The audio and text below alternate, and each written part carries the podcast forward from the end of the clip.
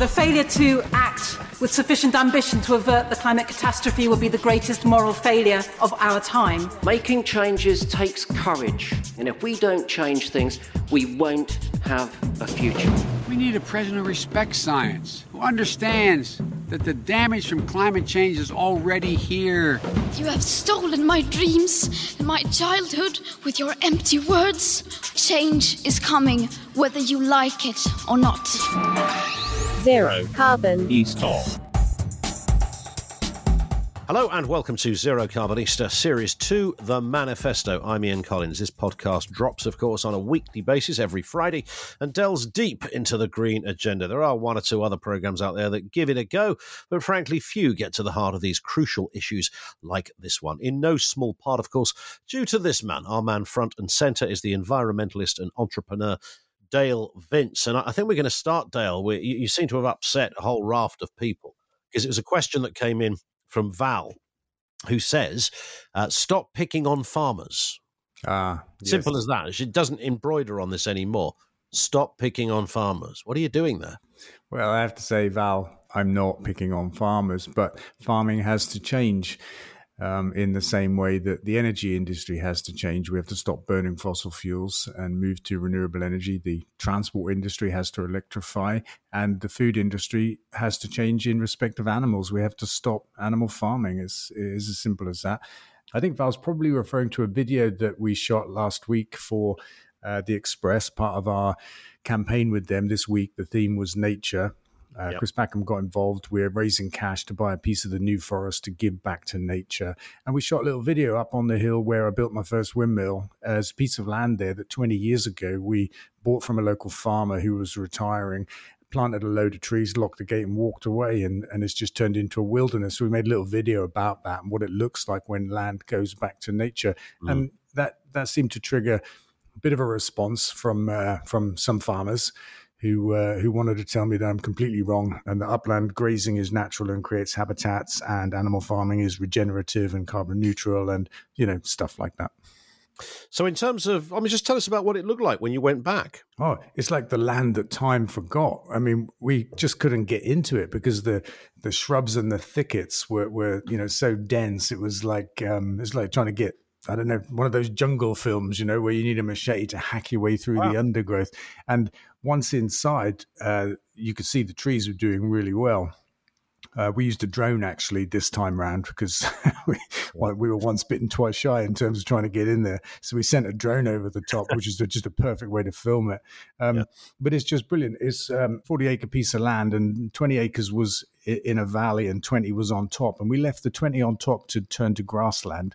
It's really rugged stuff. And the 20 acres in the valley, we planted about 20,000 trees, fenced it off to keep the deer out to give it a head start, and uh, yeah, walked away. Wow.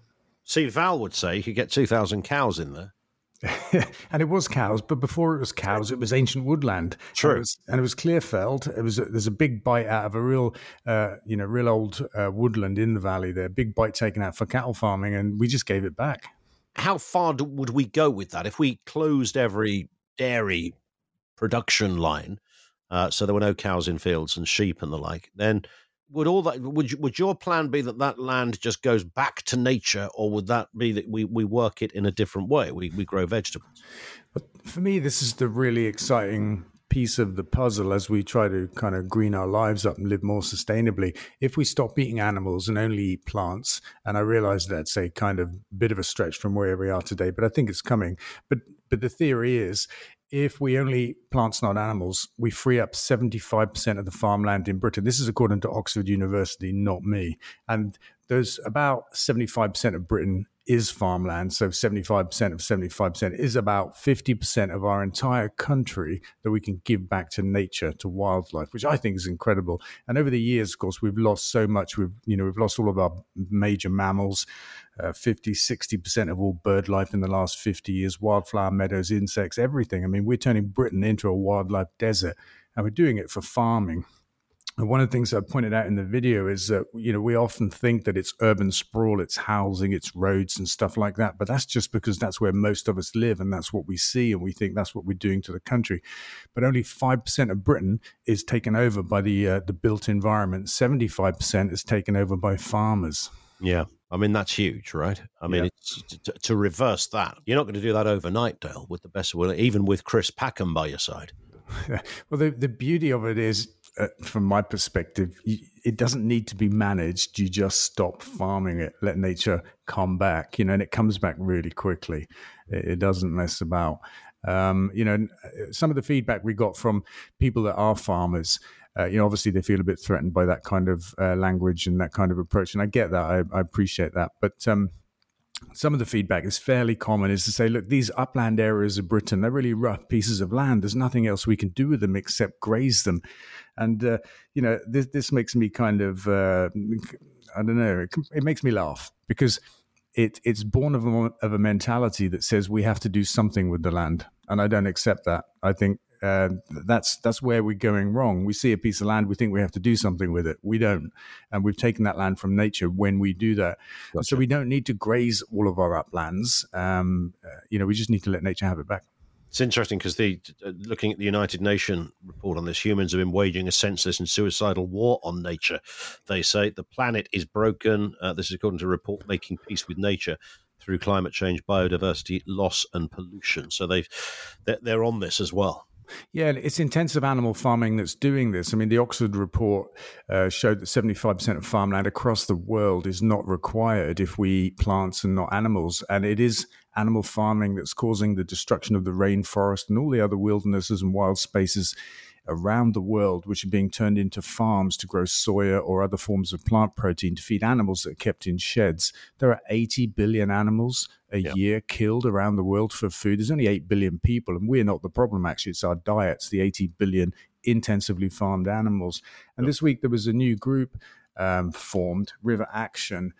Uh, and this is bringing the story back to Britain. I mean, that what they're looking at is the um, the impact on rivers of intensive animal farming. So, over, ran by the River Wye, sixty percent of which is uh, is affected by pollution. There's something like 500 farms, chicken farms, and 44 million chickens. And uh, you know, it, their effluent is finding its way into the river, and it's killing the River Wye. Sure, Um, 40% of all river pollution in Britain comes from intensive animal farming. that's extraordinary. Most people would never know that. I, guess you wouldn't see that stat or that kind of information anywhere, right? No, that's right. You buy your happy eggs in a supermarket, and it doesn't tell you that, does it? It's never mentioned that it's not. these eggs could be contributing to pollution because there's a lot of chicken shit in your local river. yeah, quite right. And uh, you know, it's a real problem. Say that with, with imagery to, to go alongside it. Yeah, the the imagery of uh, of animal products and food is is so starkly different to the actuality. You know, you think of milk and you'll see a picture of a happy cow in a field. That is not how milk is made. Yeah, and uh, sausages uh, oh, never yeah, look like that anywhere. a good point. Yeah, good Uh, point. this this is interesting. Um, just let's just pluck a story here out of uh, the United States. Uh, Toby says, "Have you seen what's going on in Texas uh, with privatization? Could our energy grid end up like that?" Yeah, it's interesting. I mean, the, the Texas grid seems to have collapsed, um, you know, triggered by the weather. But um, the stories are that it's underinvestment and poor management that's that's at the root of that. And our grid was privatized a very long time ago now. Uh, we're talking 25, 30 years.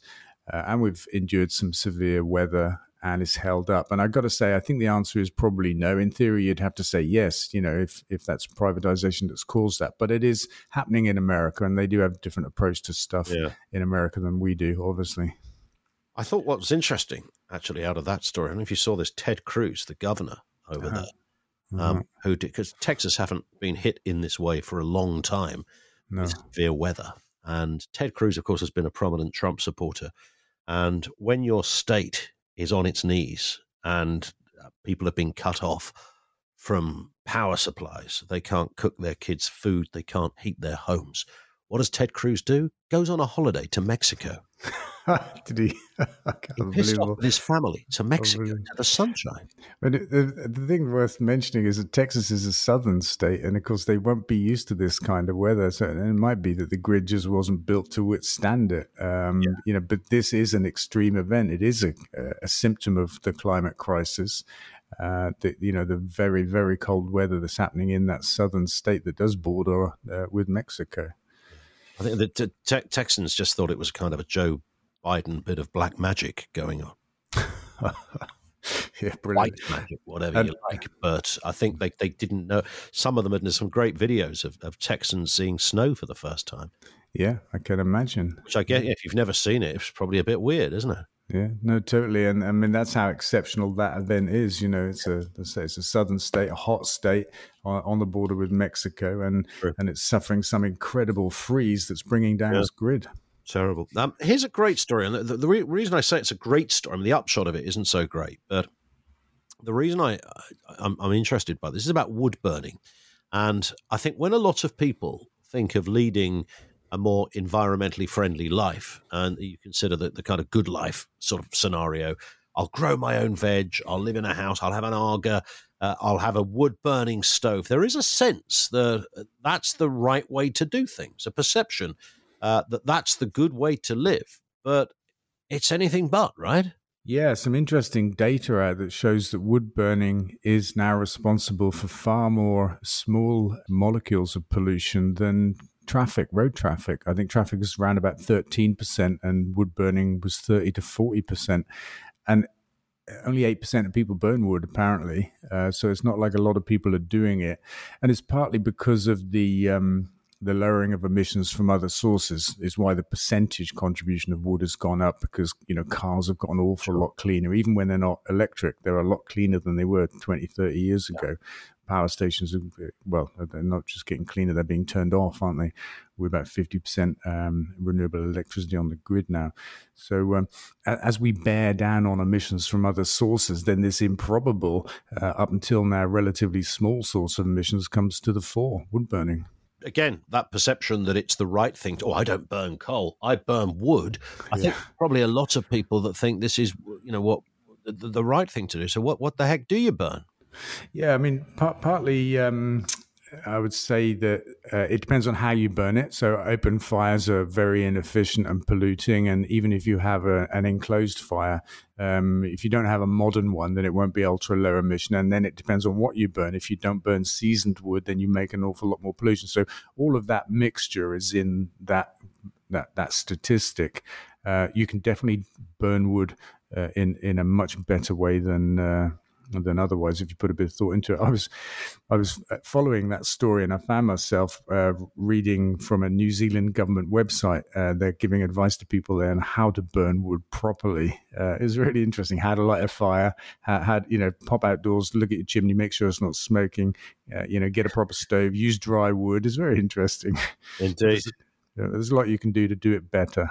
Uh, now let's go back to rewilding because um, we were talking about upsetting farmers and and, and some folk. Uh, this came from a guy called Gareth Wynne Jones. He's a farmer, and he had this to say about your initiatives, Dale. Just thought I'd show you some of the marginal land that we farm here in Wales. Um, yes, I do have a vested interest and that vested interest is 370 years of my family being able to produce environmentally friendly food from these very, very rough and tough areas. So these are the things that we really need to be pushing to make sure that people understand that regenerative, environmentally sustainable food production is here on our doorstep. And yes, I know you and Bill Gates have got big investments in the vegan propaganda machine, which is good luck to you. But don't blame farmers for climate because that is so, so wrong. And you know it's untrue. So come on, tell people the truth and let's go forward. And good luck to you in business because I know for a fact that my family have got another 370 years here because we are well supported by the great British public. There it is, Dale. Yes, it's a great little video. I have well, to say. He's saying, "What you talking about, Vince?" I know it's a great little video, and I've watched it, and um, and it makes me smile. I mean, firstly, he needs a muffler on his mic, obviously, to, to cut down yeah, the wind noise. Recording issues over there. I've ruined it a little bit, but uh, you know, he, he stands there. He, he refers to the land as rough, and and this is what I was saying earlier. This is what people say: uplands. You know, there's just nothing else we can do with it. We have to graze on it. So that's that's that argument. He talks about it being wooded and teeming with wildlife. If you watch the video, it's not. It's neither of those things. It's not a great habitat because grazing destroys wildlife habitat, doesn't create it. And um, the idea that it's regenerative and environmentally friendly, I mean, I think it's you know it's, it's convenient to to attach those labels to it. It's it's still an exploitative industry. I mean, a, apart from the fact that it takes away wildlife habitat, of course, uh, it's exploiting animals. But but the, the problem is really for me at the end when he says don't blame farmers for the climate crisis uh, because you know it's not true. I mean, forget the Bill Gates thing. I think that's just amusing. Um, yeah, what was that all about? Yeah, I don't know. You my, mate, he's my What's new, going on here? He's my new mate in the uh, you know I'll, I'll, be, I'll, be, part of the uh, vaccine uh, yeah. conspiracies before I know it.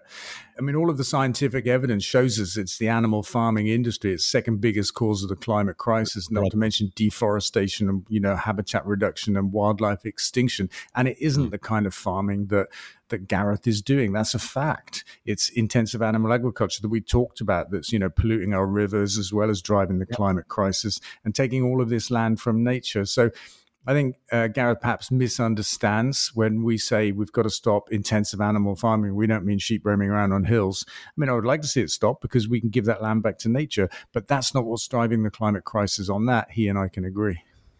Yeah, indeed. Well, on that point, Dean on Twitter, and we were going to talk about this anyway, just a, a final point, and I think it feeds in nicely. Uh, Dean says Dale, Vince, and Bill Gates are working with George Soros to fund the global vegan myth and now he's got Jeff Bezos on side as well. What's going on here? Who else? The Queen? I don't know what to say. Um, uh, yeah, I'm speechless. It's funny. Uh, we we teamed up uh, with um, a, a, group of a group of companies this week who signed something called the Climate Pledge. It's an initiative kicked off by Jeff Bezos, um, and I think there's like 50 companies around the world now that have signed it. Some enormous companies, really. And we were invited to take part because of what we'd done with little or no money compared to these other guys. And uh, we were happy enough for that because we figured that there's a chance to influence those people and actually we need them to change how they do business because you know i maintain that we, we don't need oil companies to go out of business to solve this problem and fight the climate crisis. We need them to change their business. Same with car companies, and that's happening. Same with food companies, and that's happening. It's the same with all of these companies. You know, we need them to wake up to their responsibility and do something about it. And you know, this group of fifty of some of the world's biggest companies in all kinds of sectors uh, are doing or saying they're doing at least exactly that. They're pledging to go carbon neutral by 2040. So we thought, yeah, sure, why not? We'll join up and see if we can influence them. Yeah. Great. A uh, couple to finish on, Dale. Uh, Chrissy says, Love what you do, but why aren't you campaigning more on HS2? Yeah. Uh, we talked on the radio this week, HS2, and it's interesting that there is, you know, right across different parties as well, um, a lot of objection to this. Um, seems to just be going ahead uh, despite huge campaigns in various areas, whether it's swampy in the ground or various villagers in different parts of the the track having their say. I mean, huge problems against it, but it continues. Yeah, that's right. I mean, I did a Facebook Live event last night. And somebody said, "What are we going to do? How are we going to prevent the next HS2?"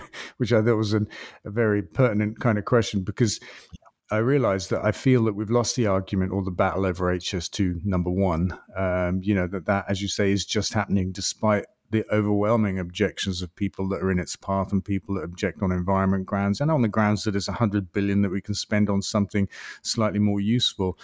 Uh, you know, I think we've lost that battle, um, but I don't think there'll be a second one because um, because I, I, just don't think anybody's going to let it happen because of the experience of this first one. I mean, you know, the, yeah, the yeah. ancient woodlands that have been destroyed for this this stupid train line. Uh, I mean, it's just incredible uh, at a time when we've got barely any left. Final one from Jake, who emailed zerocarbonista at ecotricity.co.uk, says, I'm a huge Massive Attack fan. Uh, when can we see something from Forest Green Rovers creative director? Well, explain the, the question, Dale, for those who don't know. Yeah. Uh, our new creative director, as of a few months ago, is uh, uh Rob Del Naja or Naya um, from, uh, from Massive Attack, aka 3D. Yeah, he joined us um, probably back in the summer, he said he wanted to do a Bellerin. This is Hector Bellerin, who became an investor in the club. And uh, he, he did that and became a creative director at the same time because we thought there was a great kind of overlap potentially between the world that Rob lives in. He's an artist and a musician, uh, for those that don't know, and the world yep. of football. And um, he's a football fan as well and fan of Forest Green. So we thought, you know, we can have some fun, do something actually quite different. So we've done nothing yet, but this week we've been talking because we've got ourselves a televised game coming up in about a month's time.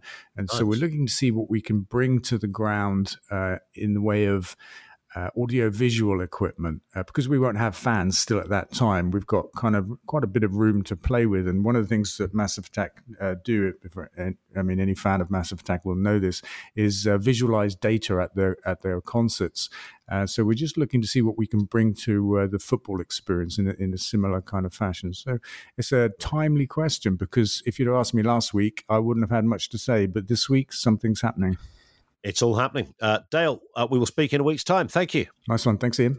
That's it for this episode. Don't forget, of course, you can subscribe for free from your podcast provider. Uh, that way, you get each new episode automatically. Do make sure you leave a review there as well. And if you want to get in touch, uh, you can email zerocarbonista at ecotricity.co.uk.